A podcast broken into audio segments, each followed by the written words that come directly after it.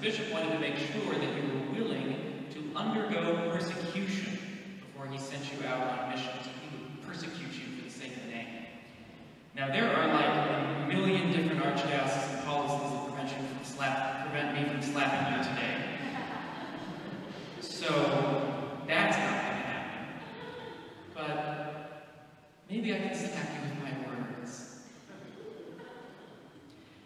I like to let my staff members choose the readings for these uh, for these liturgies. One, because they know you better, and two, because it's a little bit of a surprise for me. I like to, to just be surprised and preach on the readings that I'm given.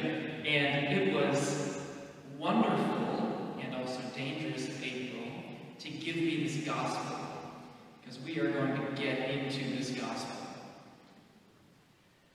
How many of you, by a show of hands, are already 16 years old or older? Okay, so about half. Yes, and the families, yes. But of the common yes, about half. Um, okay. Up until a few years ago in this archdiocese, we would only confirm you if you were 16.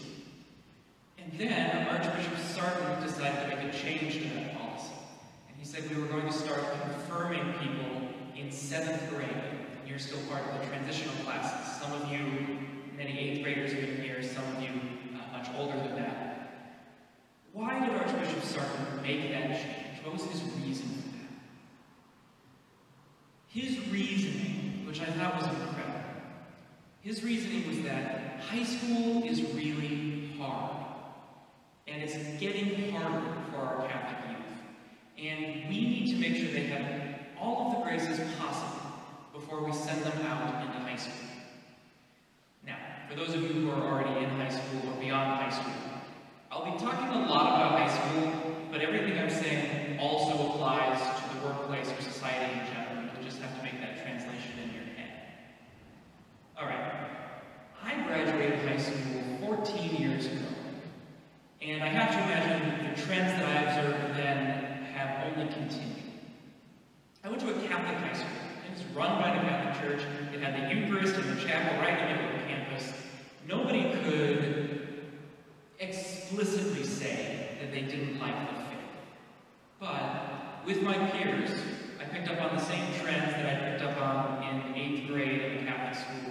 I picked up on the same trends in a Catholic high school, even in a Catholic high school. It was not popular to be very dedicated to the faith. It was okay. It was okay to be spiritual, to be seeking. It was seen as kind of a badge of honor to have doubts. The majority of the people in high school were Catholic, but what you were kind of expected to do with peer pressure was to say, oh yeah, well I was raised Catholic, but I mean, who really takes it seriously? That was sort of the default mentality. Why? Well, there were a couple things that led to that. There's the persistent lie that Christianity is anti-intellectual, that Christians aren't thinking, that they reject science, that they do not listen to reason, that they only believe in God because they want to feel good somehow, that they're running from their fears. That's a lie that's been around for centuries. But somehow, high schoolers still repeat it to each other. Interesting. Okay, there's that. There's also the fact that we now have a significant disagreement about the human person. Right? Christians will generally say the human person was created by God. And so we have certain boundaries to ourselves? Whereas society today is more likely to say we can create who we want to be. We're not bound by our creator or any identity given to us by God. We can, we can do whatever we want. And then there was also the, I guess I would call it a, a libertarian tendency, and this is just typical of teenagers.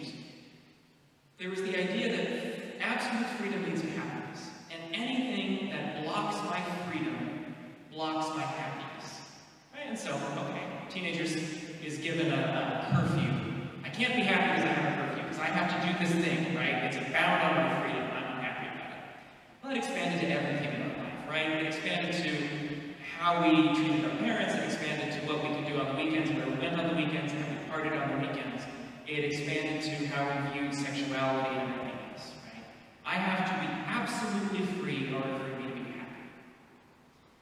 Well, the problem with Christianity is that it has bounds on our freedom. It tells us that we have to do certain things. And so it was very unpopular, even in my Catholic high school, to claim Christianity. Because what I was claiming was that I am not going to do all of these things that prove that I am free. I'm not going to sneak out of my house, I'm not going to lie to my parents, I'm not going to drink on the weekends, I'm not going to do all of these things. Because I believed that there were rules from Jesus Christ that I had to follow.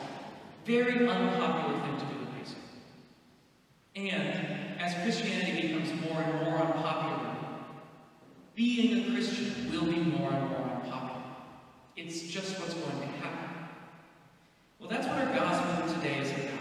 I'm going to read you the first part again, because I think these are very powerful words from Jesus. If the world hates you, realize that it hated me first.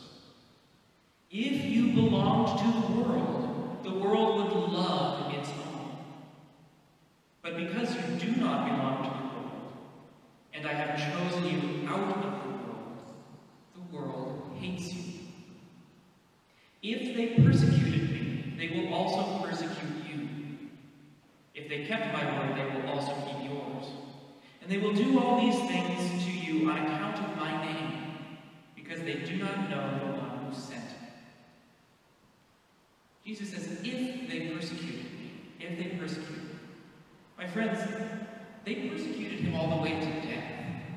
Our Lord is telling us by following him, we will be rejected. He's telling us that if we choose to be Christians, we will not be the most popular person.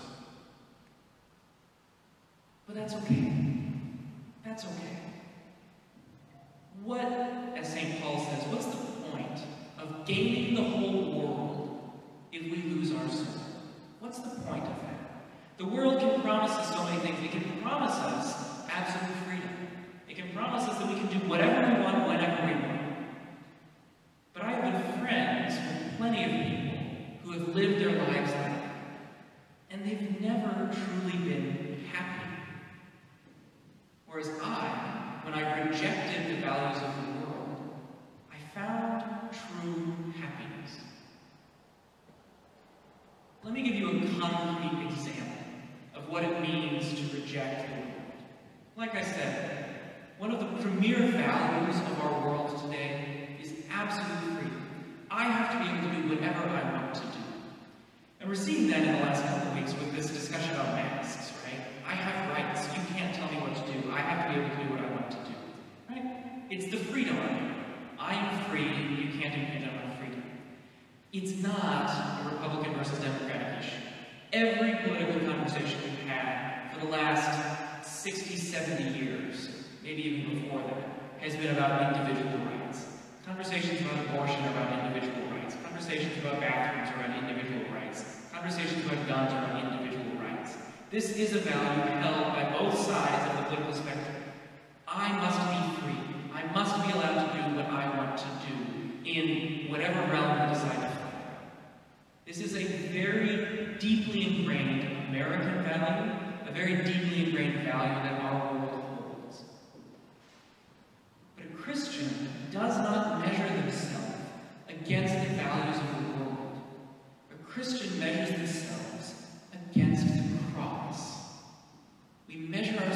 against Jesus Christ because we follow him. And what is the value of the cross? The value of the cross is thinking always about the other person first before we think about ourselves. That was not a fun experience. That was torture. That was literal torture. The Romans wanted Jesus to suffer publicly. Jesus was not thinking about himself when he was on the cross. He was thinking about you, and he was thinking about your salvation. And he was thinking about bringing humanity back into unity with God the Father. That's the value of a Christian. That's what we choose when we reject the values of the world. A Christian will think first about what is good for the other. A Christian will think first about what is necessary to take care of this other person. That's the value of a Christian. And you can see why that would lead to rejection. If you go around today, in high school, in society, anywhere, and you say, freedom is not the most important thing, there are so many things that are worth giving up our freedom for. It sounds foreign. Nobody says that. We should give up our freedom to. Nobody makes that statement. But that's what it looks like as a Christian to reject the world and follow Jesus Christ. My freedom does not matter as much as making sure this person is taken care of, as making sure that this person is loved. Love is thinking about the other person first. I am going to choose love first. That's the value that we choose, no matter what it costs us, even if we go to the cross. My friends, confirmation does make you a soldier of Christ. But understand that being a soldier of Christ is not being militaristic. It's not picking up a sword. When Jesus went to the cross, he didn't fight back. That's not what he did. Being a soldier of Christ is going out into the world and saying, I am going to love. I am going to choose the good of this person in front of me first. That is what is on my heart. That is what is on my mind. That is bringing the gospel out into the world. And it's hard. It is hard. All of us, we just want to belong. We just want to blend in. We want to do what everybody else is doing. But it's not what Christianity does. Thankfully, this is the second part of what. Thankfully,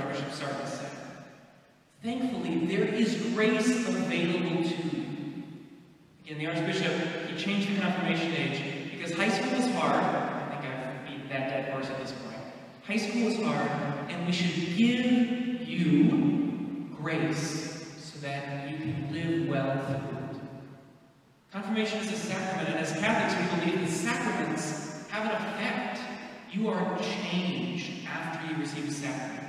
And no sacrament more than confirmation. Confirmation reconfigures your soul to be open to the Holy Spirit. It's a change that cannot be undone. God has called you to be a Christian in a difficult time, but God always gives you the grace necessary to live in the time that you're at. If you are living in a difficult time, you are given more grace than those who did not have to deal with these difficulties.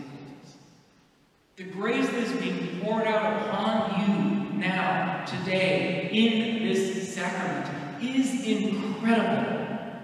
It may be more grace than any generation before you has ever received. God wants to work miracles through you. He wants to preach the gospel through you. He wants to help you succeed now and throughout your entire life as a Christian who has chosen the values of Jesus Christ above all other things. So, if you are made a soldier of Christ, what are your weapons? Again, it's not about picking up a sword. They're listed in our first reading when the prophet Isaiah lists these gifts, which we now know are the gifts of the Holy Spirit.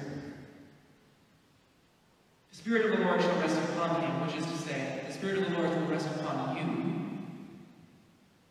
A spirit and of understanding, a spirit of counsel and of strength, a spirit of knowledge and of fear of the Lord. In his delight, your delight, shall be fear of the Lord. These are the weapons that you need to be a Christian in the world today. You need a discerning spirit. You need to be able to look at the world and to ask the Lord what he wants you to do with wisdom and understanding. It's hard. There are so many voices on every side telling us to do all these different things. How will you know what to do? Well, you'll pray and you'll ask God. And the Holy Spirit dwelling in you will be reconfirmed today. Given the Holy Spirit of baptism, the Holy Spirit is reconfirmed today. The Holy Spirit dwelling in you will give you an answer. He will tell you where you're supposed to go, what you're supposed to do, what words you're supposed to say. He will give you strength. I constantly hear the things the Holy Spirit wants me to do and do not want to do them. They are hard, they are difficult, they are things that are just way more comfortable not to do. That's why he has to give me strength. Because it is not I who do them, it is the Spirit who does them through me. We are all simply vessels of the Holy Spirit, and it is God who does the hard work. We're just along for the ride. He works through us. And then, and then there's the fear of the Lord. It's so easy. It's so easy to get numb to God. We can treat God like a vending machine. I put in a coin, put in five minutes of prayer, and he needs to give me what I ask for, right? Or to treat God as somebody who condemns us, you know, somebody who's just constantly looking to say, you've done wrong, you've done wrong. Sometimes we treat God as somebody who's a little too nice, who's just like, oh, do whatever you want, it's fine, I'm God, whatever, I don't care. All of those are wrong. Fear of the Lord is approaching the Lord with the proper spirit, right? A spirit like the Holy Spirit, who is God Himself, who teaches us who God is. We can go to the Lord with a spirit that says, This God loves me infinitely and completely, and that love will never go away. But this God is also so far beyond me. It's a type of reverence. It's a type of fear that says, God loves me, and so I can go into his presence, but I'm still a little bit scared because it's God. That balance is really hard to strike. But the Holy Spirit will help you strike it. Will help you know who God truly is. And then, if you open yourself to the Holy Spirit, if you allow yourself to be a vessel of God working through you, if you allow God to work his miracles in the world by the grace he is giving you today, then you will experience fruits of the Holy Spirit in our second reading. You will live a life that is full of love and joy and peace, of patience and kindness and generosity, faithfulness, gentleness, and self-control. My friends, I went to a college where 10 years ago, the average starting salary was $84,000